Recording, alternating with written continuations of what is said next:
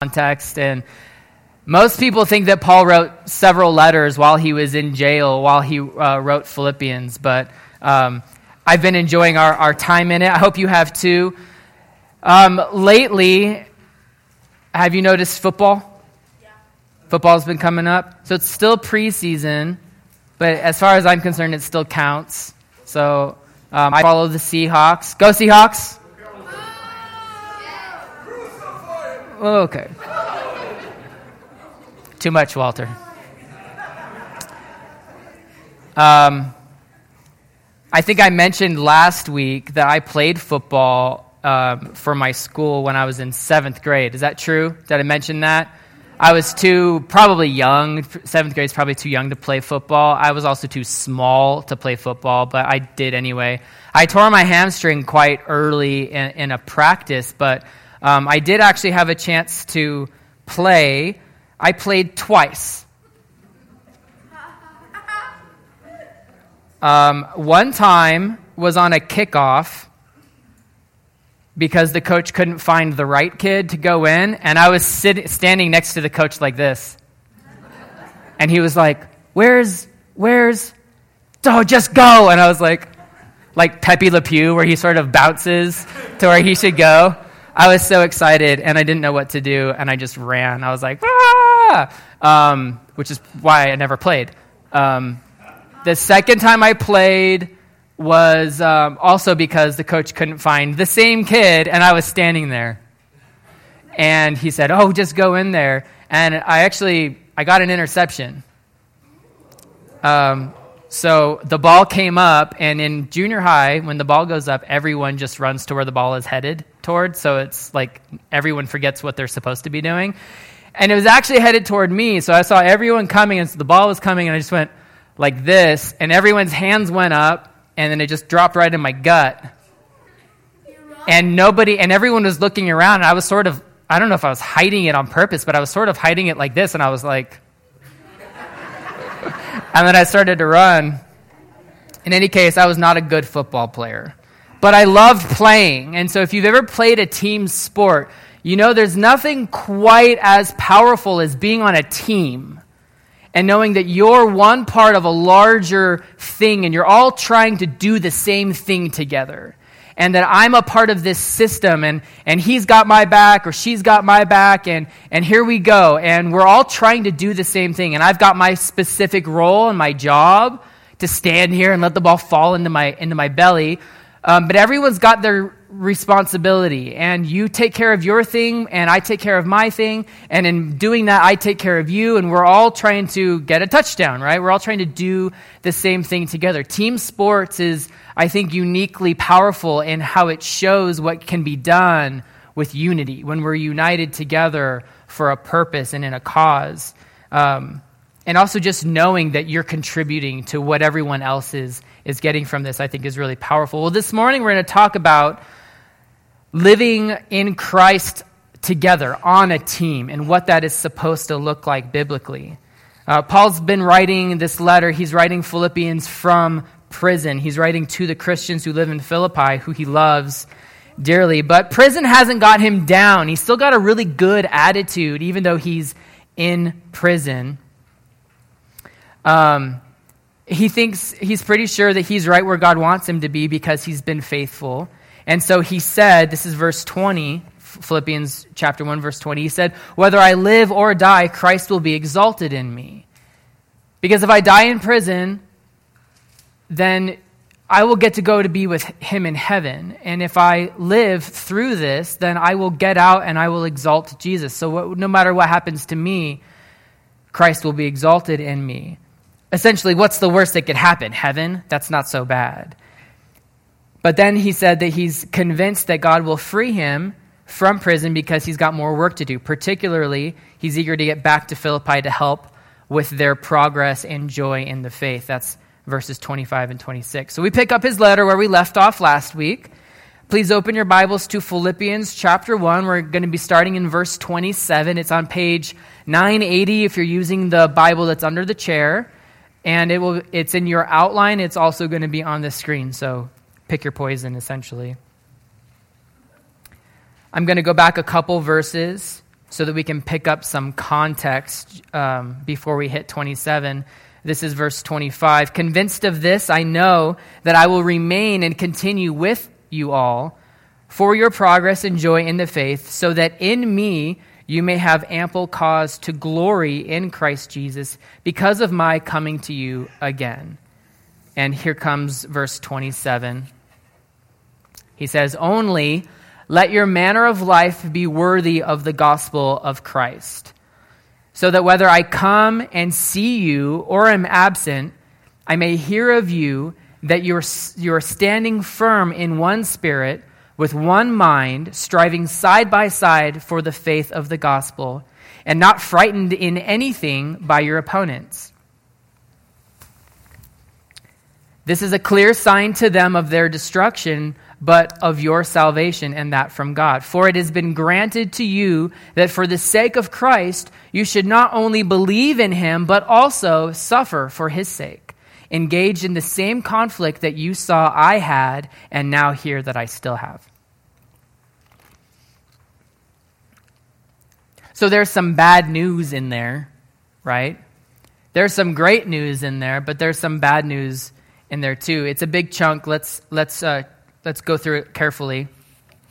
In this passage, Paul, as the author, has shifted his focus from talking about what he's going through to talking about what they're going through and their situation. So he's been talking about being in prison and how he's okay with that and how he's confident. He's modeling to them, right? He's showing them that even though life is hard for me right now, I will still glory in Jesus because whether I live or die, God's having his way in me, and that that gives me confidence that I'm, I'm convinced that no matter what happens, God will be glorified in this. And so he's talking about himself. Now he's talking about them.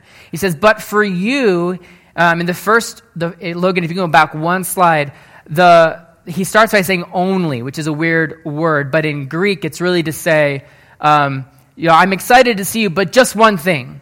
Just one thing. Let your manner of life be worthy of the gospel of Christ. Now, this is hard. This is hard.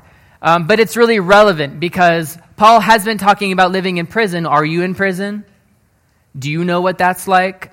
So maybe that's not really relevant for you to feel like I'm, I'm relating to Paul a lot. But now he's talking to the local church. He's talking to the Christians who live in Philippi, who he loves, and he's saying, But now for you guys, I'm excited to see you, but one thing, let your manner of life be worthy of the gospel of Christ. Now, that's a little unnerving to me because I don't think I could ever be worthy of the gospel of Christ. There's nothing that I can do. Uh, worth has to do with value, right? So if I were to trade you something, to say, like, I will trade you my partially drank bottle of water for your something, you would have to do some sort of calculus, right? Some calculations in your mind to figure out is it worth it?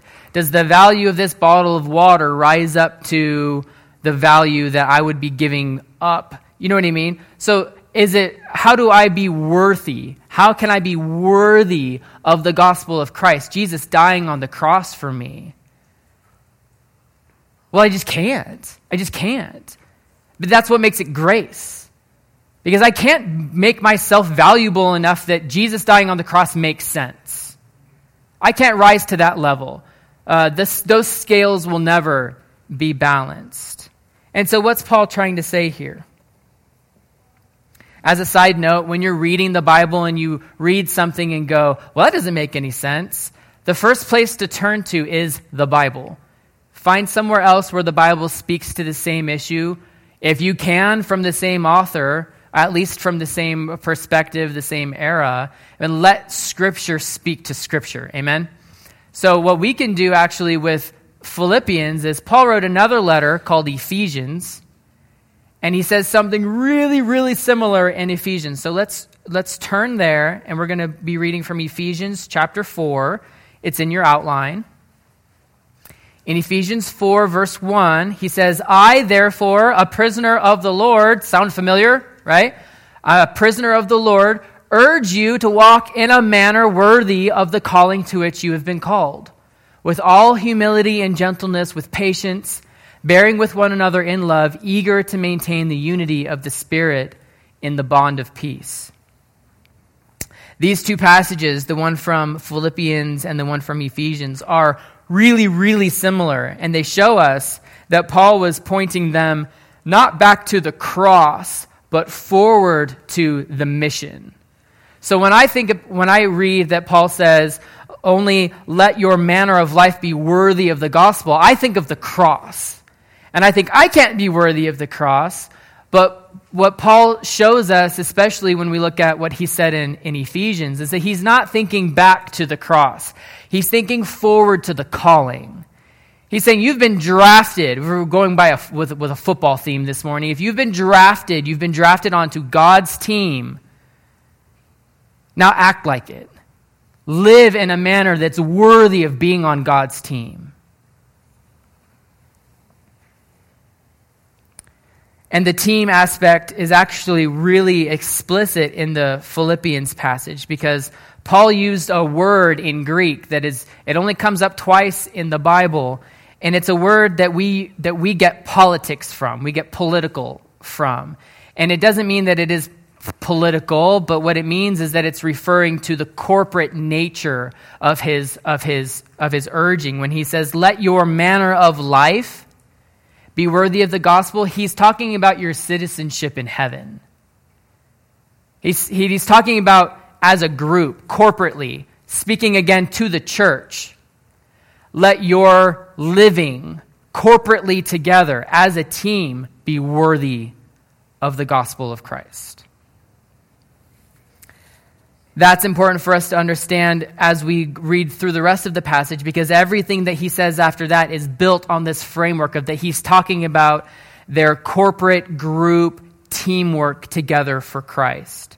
One of those things that he says coming up, and that you can see actually in both passages, is that he highlights the importance of unity.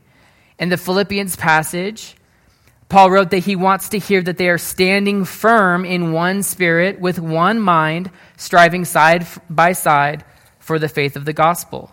In Ephesians, he urged them to bear with one another in love, eager to maintain the unity of the Spirit in the bond of peace. Both passages that are talking about how to live worthy of the gospel land really solidly on unity.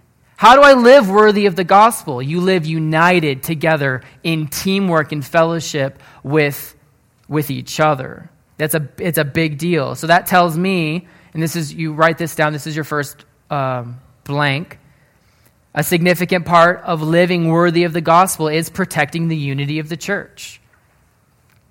And again, I'm speaking about the church because he's speaking to the church.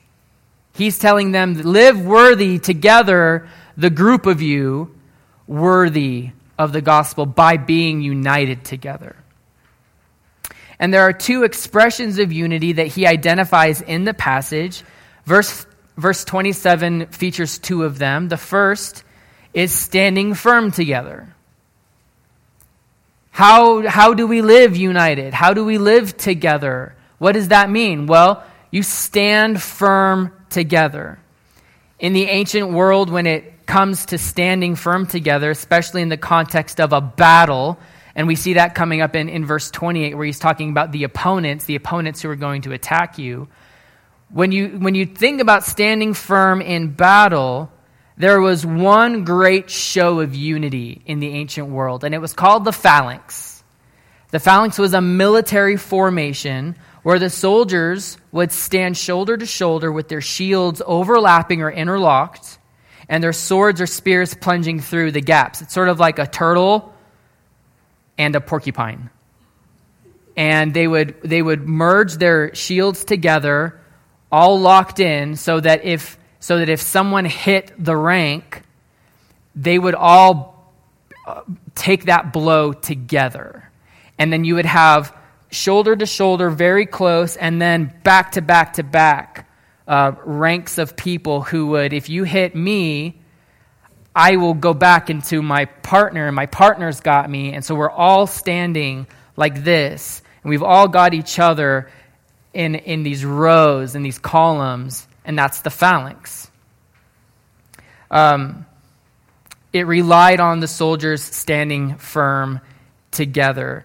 Um, and you'll, I have a, a brief clip so that you can see it in action from a movie, but it works.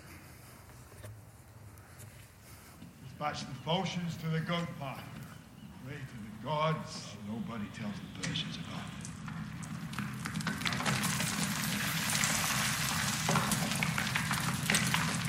Earthquake.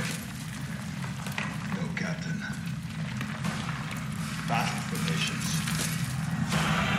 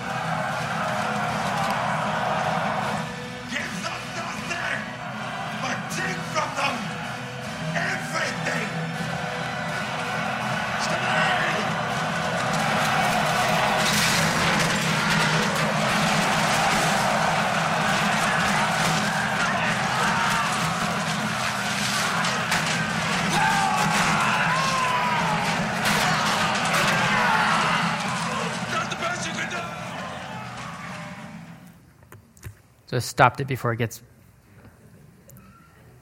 gruesome.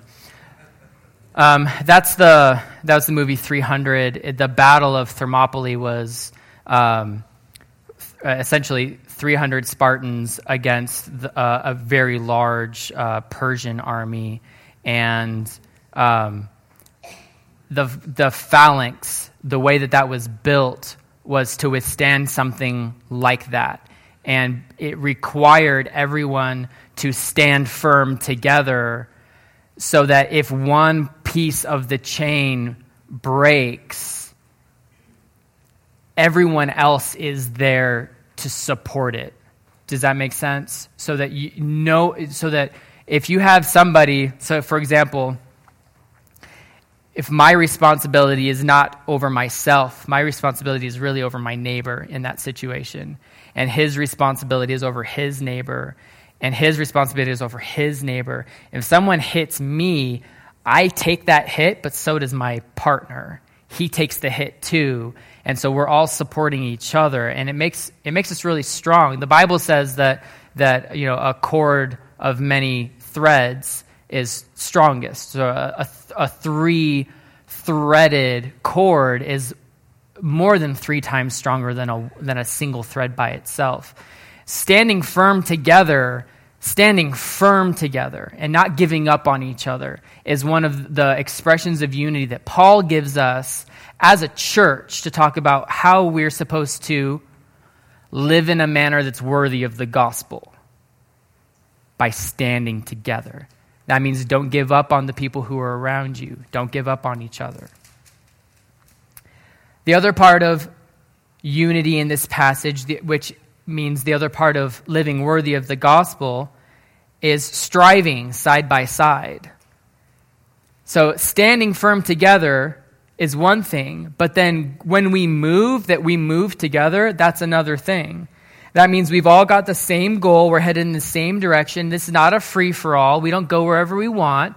We do this thing together. Like a football team. Have you ever seen one of those videos on, where, for, in basketball, for example, where someone will uh, steal the basketball and then go the wrong way? Yeah. And you go, all we need, right, is to have someone on the team who gets confused about the direction that we should go. Uh, it's disruptive. It's, it's, it's not good for the unity of the team. Someone's going to sit on the bench, for example, and then be harassed later in the day. Um, for us, standing firm together and then striving, when we move, we move together in the same direction, is how we live in a manner worthy of the gospel according to Paul in this passage. Paul's pushing for unity as the primary expression of living worthy of the gospel. Earlier this week, I was reading an article by uh, a man named Tom Rainer. He used to be the president and CEO of Lifeway. So, all of the, the people who publish the Sunday school material, for example, that we use, um, is published by Lifeway. Um, he's written several books about um, churches and, and church revitalizing and churches planting. And uh, he famously wrote a, a, a book about church death called Autopsy of a Deceased Church and he went and looked at lots of churches that had shut down and found commonalities among them.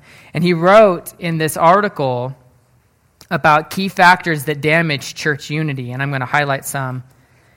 When what, what hurts church unity? Number one, he wrote gossip hurts church unity, which, by the way, means that it is not worthy of the gospel of Christ.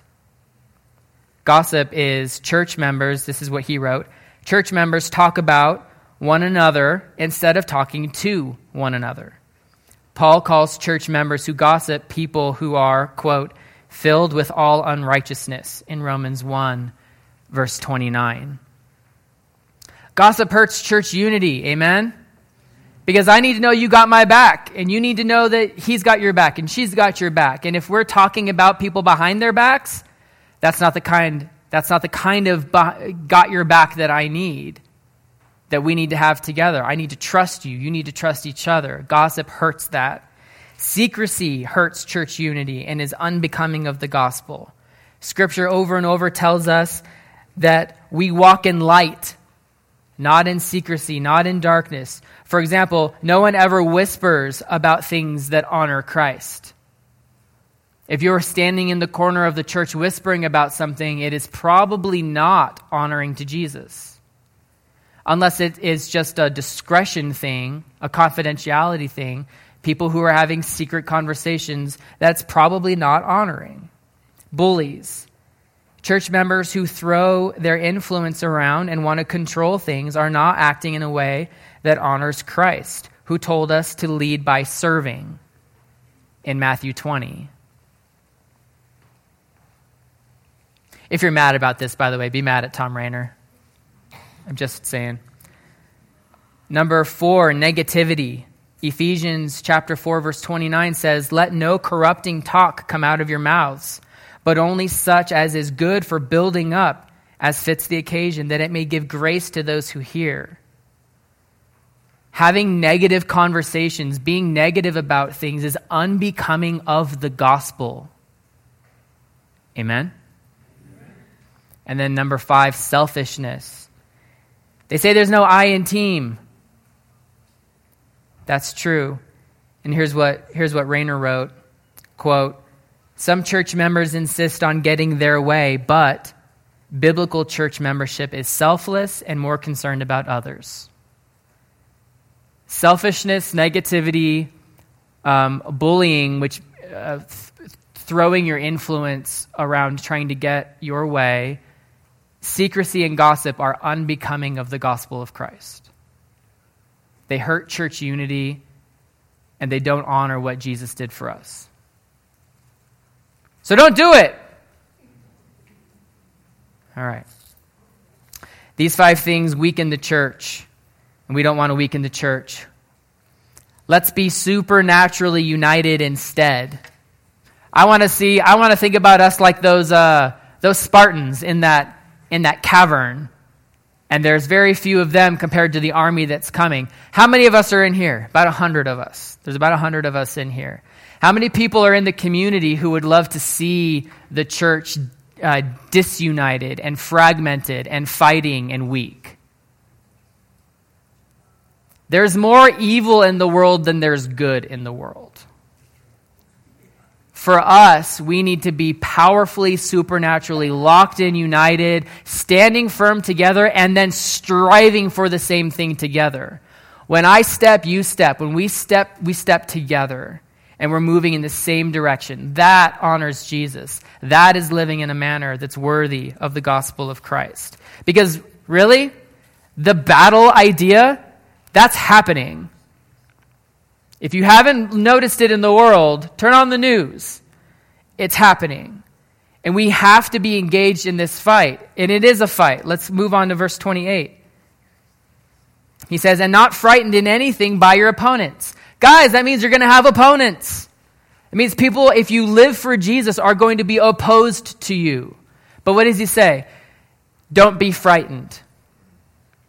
Be united, be striving together, and not frightened in anything by your opponents. This, if you're not scared of them, is a clear sign to them of their destruction. It's like if you walk up to somebody and you try to push them and they don't seem scared of you at all. They might have a gun, you know what I mean? Or they've got something that makes them not scared of you. When people push us, if we're not scared, it's a sign to them that they've already lost. It's a sign of their discretion, but of your salvation, and that from God. For it has been granted to you that for the sake of Christ, you should not only believe in him, God has, has granted to you in his grace the ability to believe in him. He has given that to you. But he's not only given you that, that you should believe, go back, go back, okay, that you should believe in him, but also that you should suffer for his sake. Engaged in the same conflict that you saw, the Philippians saw it that I had, that's Paul, and that he's having in his moment in prison. You've been called to believe and to suffer for the sake of Jesus. You are going to be fought. If you live for Christ, you are going to have a hard time. People are going to oppose you. You will have enemies, and it will hurt you. It will hurt you.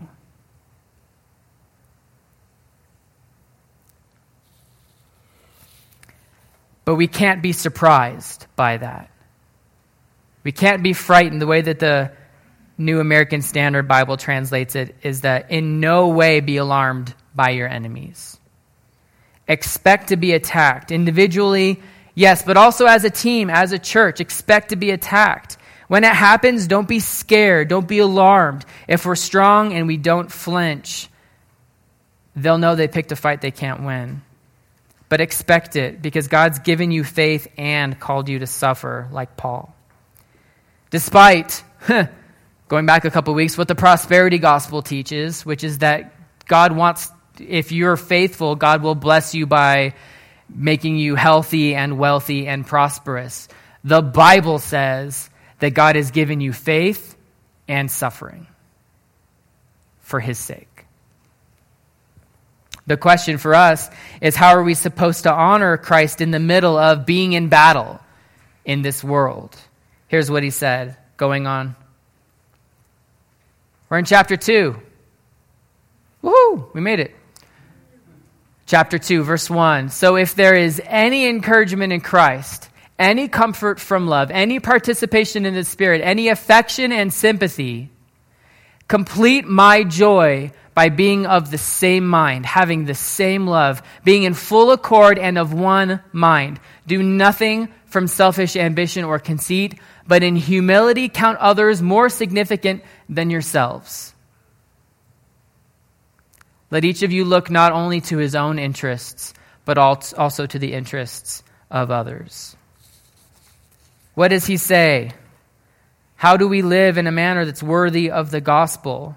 we expect that fight is going to come. We expect to be opposed. We're not surprised by it. And when it comes, we're together. We're together. If you're not plugged into a church, you need to be for your own spiritual health because you need to know people got your back. And as a church, we need to be a place where people know, I've got your back. We've got your back.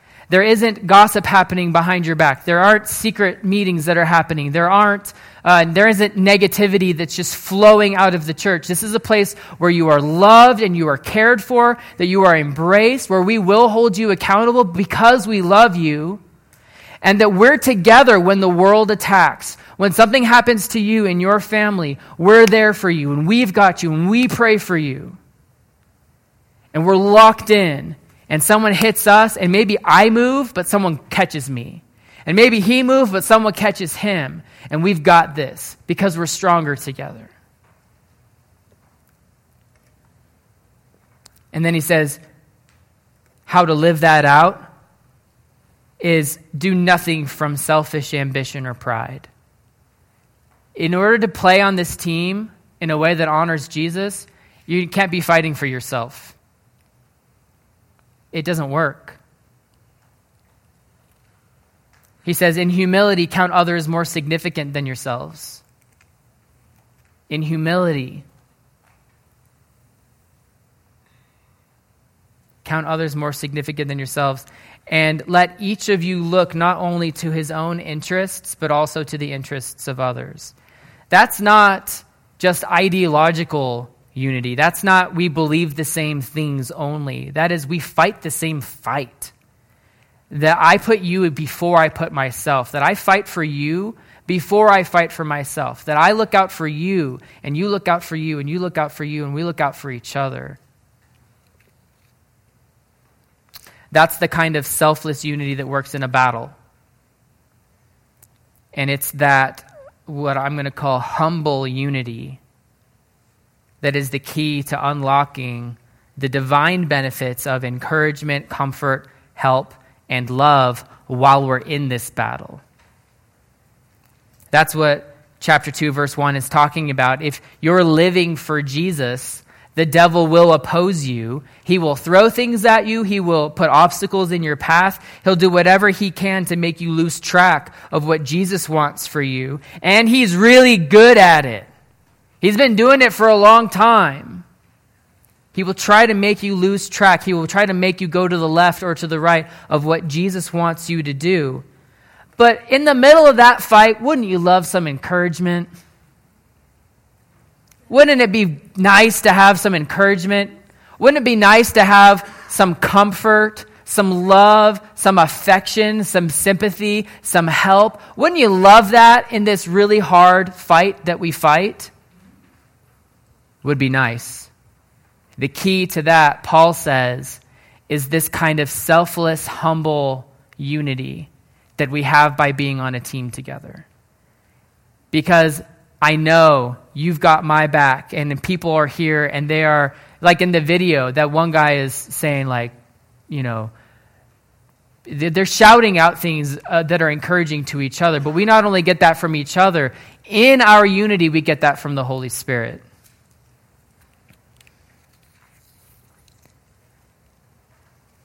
Do nothing from selfish ambition or conceit, but in humility count others more significant than yourselves.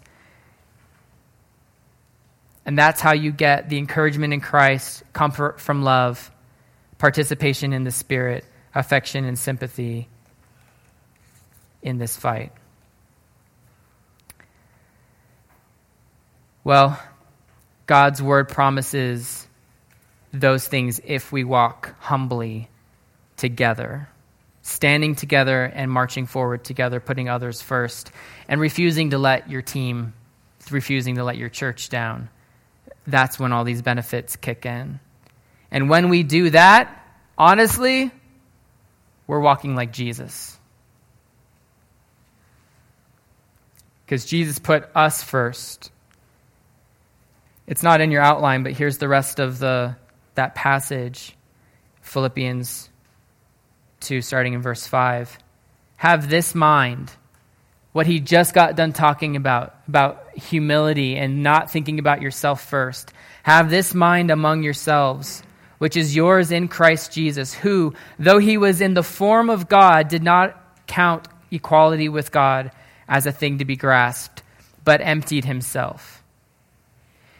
Jesus counted you before he counted himself, in that when he was God, he emptied himself by taking the form of a servant, being born in the likeness of men, because he didn't count himself first. And being found in human form, he humbled himself by becoming obedient to the point of death, even death on a cross. Therefore, God has highly exalted him and bestowed on him the name that is above every name, so that at the name of Jesus every knee should bow, in heaven and on earth, and every and under the earth, and every tongue confess that Jesus Christ is Lord to the glory of God the Father. Jesus has given us new life, a life that's meant to be lived together on this team. As we consider how to respond to the call, what unity looks like, and what humility looks like, we look at the cross and we find God becoming like us so that he could save us. And what are we supposed to do? We're supposed to live like that where we don't count ourselves as the most important thing, where we look out for the people who we love, the people who are on our team, and we do whatever it takes to support each other. And when we do that, the Holy Spirit is there with us, and we are walking like Jesus. We are standing firm together, and we are striving forward toward Jesus together, and we're living like Him. That's what we should do. This morning, we're going to take the Lord's Supper together.